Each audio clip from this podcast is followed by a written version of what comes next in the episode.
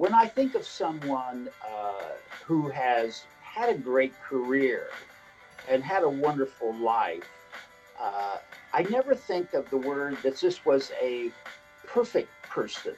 I, I, I think of words uh, in terms of character, uh, integrity, class, uh, unselfish, giving.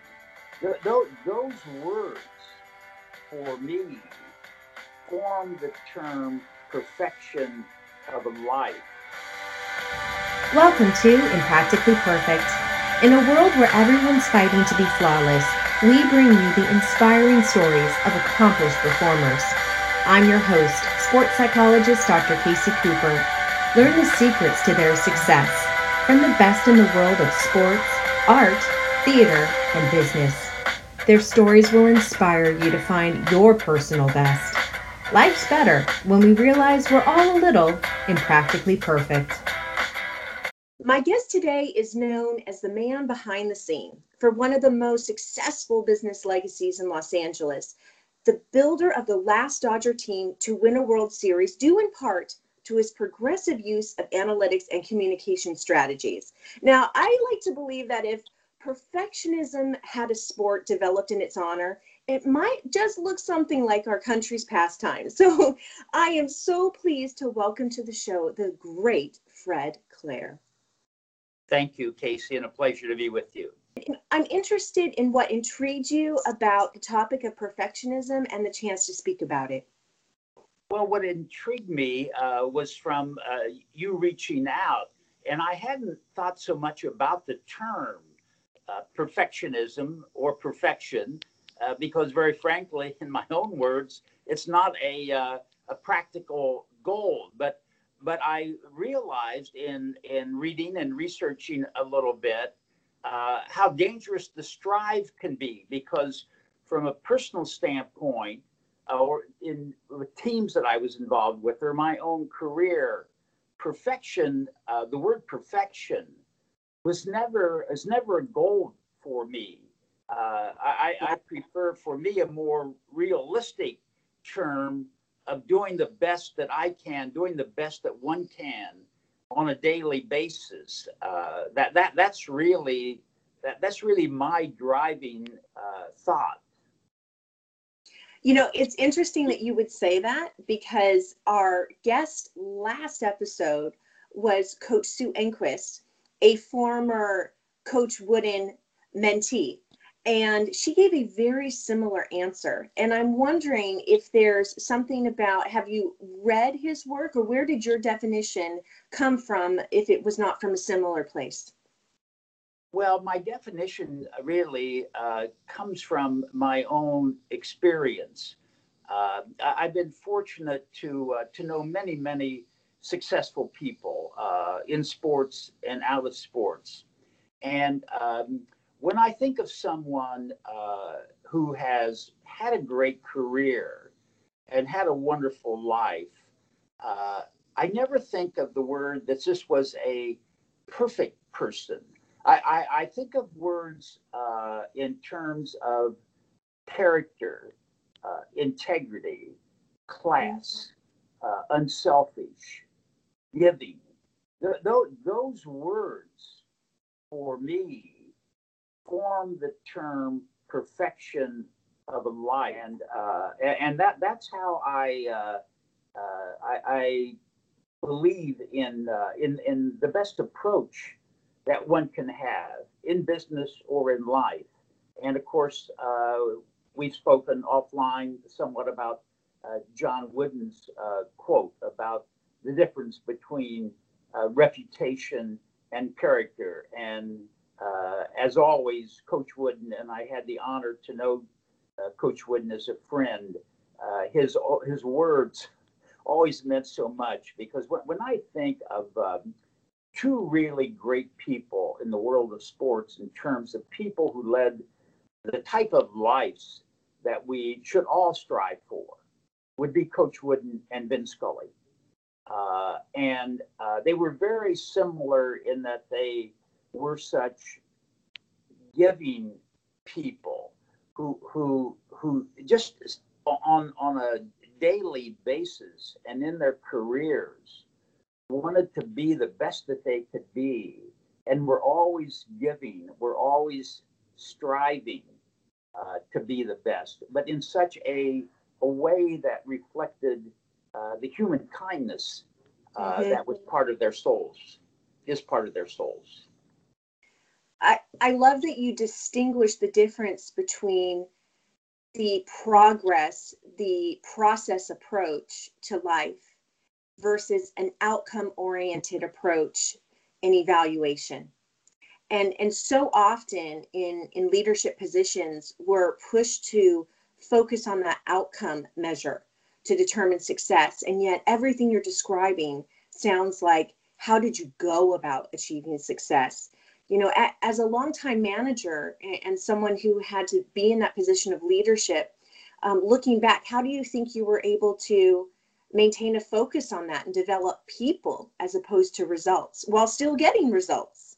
Jim, Jim Collins' book is the one book that I would recommend for anyone interested in business or indeed in sports because you know the background of that is Collins and his uh, study group at Stanford uh, examined um, any number of companies, publicly traded companies, and then it established a criteria for what made these companies great, the good to great. It didn't have to do with stock price. It had to do with how the companies were run. And part of that, Casey, was this. There, there are two terms that uh, Jim Collins used in his book that I think apply here. One is the flywheel process. Day after day, we continue on the flywheel. And when you have success, it doesn't just break through in one day. That's not the way that it happens. It is indeed a process. And the other term he used that I really like, and, and incidentally, only one sports figure is mentioned in this book. It happens to be the man that we've referenced, Coach Wood. But the, the other term that Jim Collins used and his students in this book were hedgehogs. And uh, I thought of the Dodgers uh, and the success of the Dodger organization.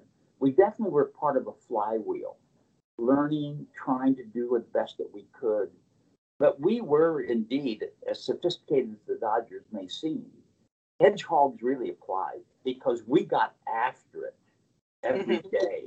We dug and, and we tried and and we worked and there was this total team effort that didn't always lead to success.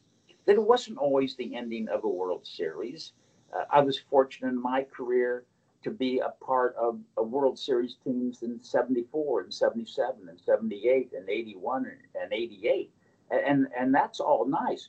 But there were 30 years. You don't do it every year. But mm-hmm. the process needs to remain not the same, it needs to be consistent and needs to be improved, learning from the process.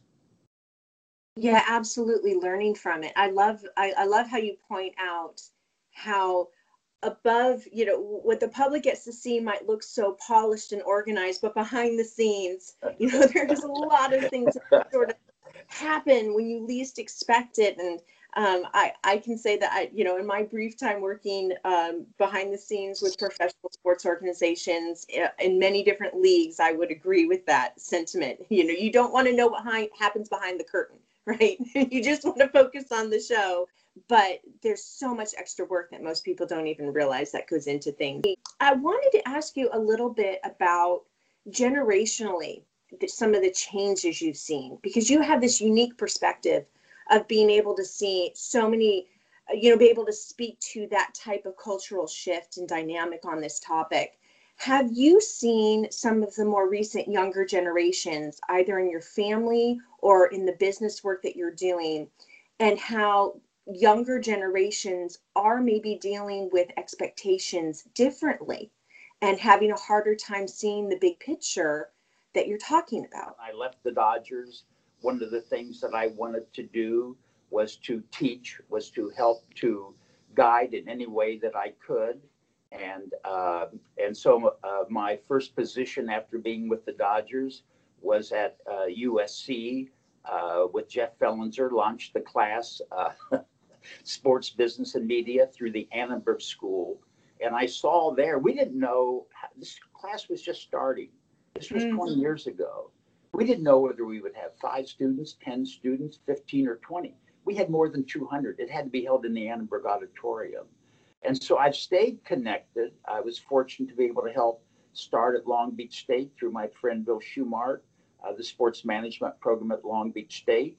And then I helped students launch a program at Fordham University, a student program interested in sports. And uh, then my last position, education, was a, a great honor to be able to teach the first sports business class at Caltech. So, um, so I, I, I have, I, I've been in touch, you know, through the years, um, and uh, I, I think really uh, when I think back, and and I relate even to ball players and how they change, and, and this may be a good example because I've often said with all of the changes in the game, one thing has remained consistent. The the athletes themselves, the players who have a love for a sport and want to be as good as they can be and want to achieve uh, and want to enjoy what they do. But what's really interesting, and I think this applies to overall society, that those players are the same, whether it was people that I knew like Roy Campanella or Carl Erskine or the Boys of Summer, or whether it was Garvey, Lopes, Russell Cey, or whether it was the Dodgers of today. What's changed is all of the surrounding elements. And they are, and that part is a very influential factor. The, the, the heart and the soul of the athlete is the same as it was when he was six and seven years old. But it's a greater challenge today because our society has changed so much that it's become so much more complicated. So you as an athlete have to take more control of your goals because there are more influences and many of them, many of them are not positive. Are you speaking to technology when you think of that? Uh, I'm speaking of technology, but even more than that, I'm I'm I'm speaking to uh, other influences that are there uh, in terms of uh, uh, the perception by the young person as how he views success. Hmm and how important it is for each of us to find the best possible mentors so that we have the best possible guidance because that's more that's more difficult today because our society is so much more complicated i mean it gets Mhm. more complicated by the day Yeah. and uh, uh, and more challenging by the t- by the day. The things that are happening um from a uh, geopolitical standpoint, Yeah. our, our, our, world uh, is is shrinking, and and, uh, and so much is seems to be colliding. I, I don't want to get off on the political front, but I'm just saying No, but I think of this, can all be of this everywhere. Your point. yeah, and and and technology is definitely a part of this because we can't avoid it. It's front and center, and there has been a huge change, obviously, uh, in terms of. I grew up in a small town in Ohio. I remember uh, with an interest in sports and in writing and in journalism. My news at that time came from five daily newspapers in Los Angeles so that I could absorb, learn, uh, be informed. But I, I didn't have this flood that came over me. not every day, every hour. Mm-hmm. So th- th- those are changes, but I, I, I think of it and I continue to meet uh, in my involvement with students and trying to be helpful to them. So I'm just a lone voice uh, in, in a crowded environment, trying to help guide young people be the best that they can be. Guide young people, follow your passion. What is it you want to do? What is that that's important to you? Let, let's talk about how you want your life to be. What you what are your goals? What, what do you want to do? Uh, and, and that's so um, uh, exciting to me uh, because if you can make a little bit of an impact just on one life, that sounds trite, but it's true. That then you've accomplished something. I was so humbled when you agreed to have this conversation. When I consider all of the things that you're involved in, and um, and it really it speaks to your character that you're able to offer that type of advice to young people. Because a lot of times right now, what I hear from young adults is that if i'm not up to date on everything on the on all the information available in whatever space it is that i'm seeking to excel in that then i won't succeed because my competition will be and to help them realize first of all that's just not even possible because the as you pointed out it's a flood it's a tidal wave of information um, but really what they bring to the space is what's going to help them make an impact. So I'm so glad you pointed that out. such an important distinction. You could please uh, share with the audience the things that um, we can do to continue to follow your work. Uh, I'm now part of a podcast titled Life in the Front Office. And I've combined with um, two very experienced and uh, highly accomplished people in Andy Dolich and Pat Gallagher both from the Bay Area. Andy was with the Warriors, the A's when I first met him, uh, the 49ers. Pat was a longtime Giants executive uh, who had great accomplishments as Andy did. But it's interesting that this really started from a young man by the name of Jake Hirschman, who's really what I term our quarterback. Jake reached out to me when he was going to the University of Redlands and said, Can I meet with you? And this came through social media. Mm-hmm. And uh, I said, Of course. He was going to Redlands. He was interested in sports um, and wanted to see if he could find a career. Uh, said, Come to my office in Pasadena. Jake came in. And what's really interesting is a very clever guy. It's one of the, the few people, if not the only, that I've ever met with a student of this uh, of this nature he brought a cup of coffee for me and a cup of coffee for him. And I thought, this guy's pretty creative. But anyway, Jake and I have stayed in touch.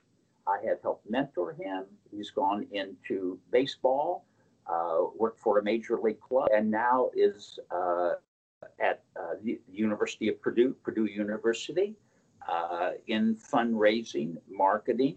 So he reached out uh, to want see if it was possible to do this podcast. So the young guy is really the creator of bringing these three old guys together. So uh, I, I uh, have stayed involved in that. So uh, more specifically, in answer to your question, that I can be found on Facebook or I can be found through the podcast or that I can be found on Twitter.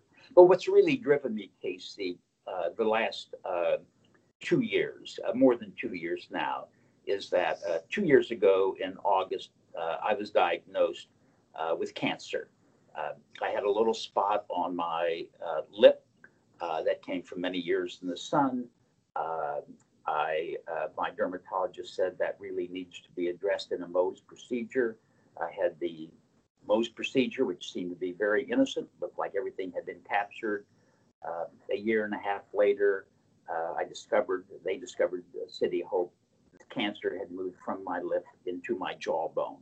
Uh, so uh, I underwent surgery in 2016, uh, and um, uh, the prognosis was uh, was not very encouraging. But when I saw what was happening to City of Hope, I wanted to be involved, and so as I started through surgery and radiation and chemotherapy, I wanted to help and so uh, I told the City Hope I wanted to do a, a, celebrity golf tournament to raise money. uh, and I probably shouldn't say this, but I will. My wife, beautiful wife Cheryl, said, "You've got to be the only person at City of Hope with about a twenty percent chance here, and you're going to do a golf tournament." I said, "Yeah, that's it." and so uh, we've had um, uh, two um, successful uh, golf tournaments for the City of Hope, raised a half million dollars in the two years. Uh, it has been uh, the greatest achievement uh, of my lifetime just to be a part this. And there isn't really anything that's a close second because I see the great work that's done there. And you talk about good causes and you talk about young people who are involved, who are accomplished, uh, who uh, just are giving so much that it's made a, um, a great uh, impact uh, on my life. And it's really saved my life. The, certainly puts life in a different perspective.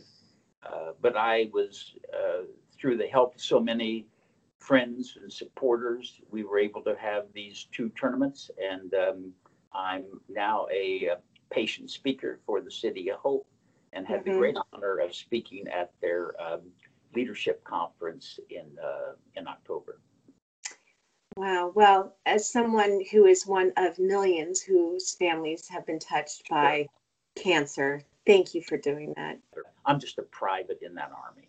I mean, what, what, really, just a private. Um, I barely got a private rank.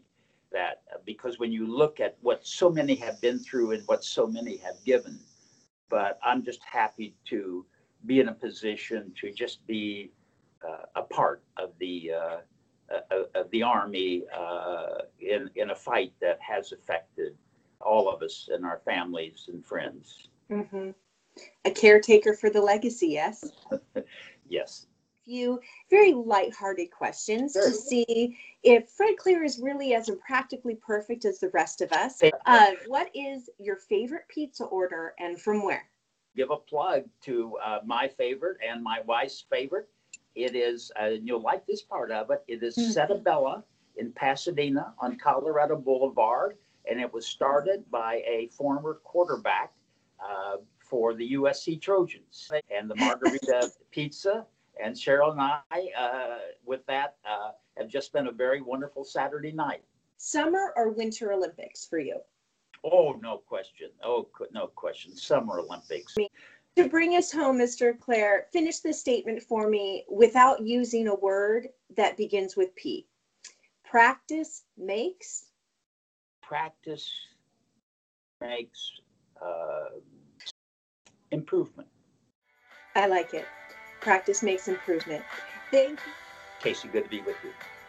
For more information about today's guest, Fred Claire, please visit impracticallyperfect.org where you'll find a guest section with individual pages for each guest, including Fred Claire and his work with the City of Hope and other projects.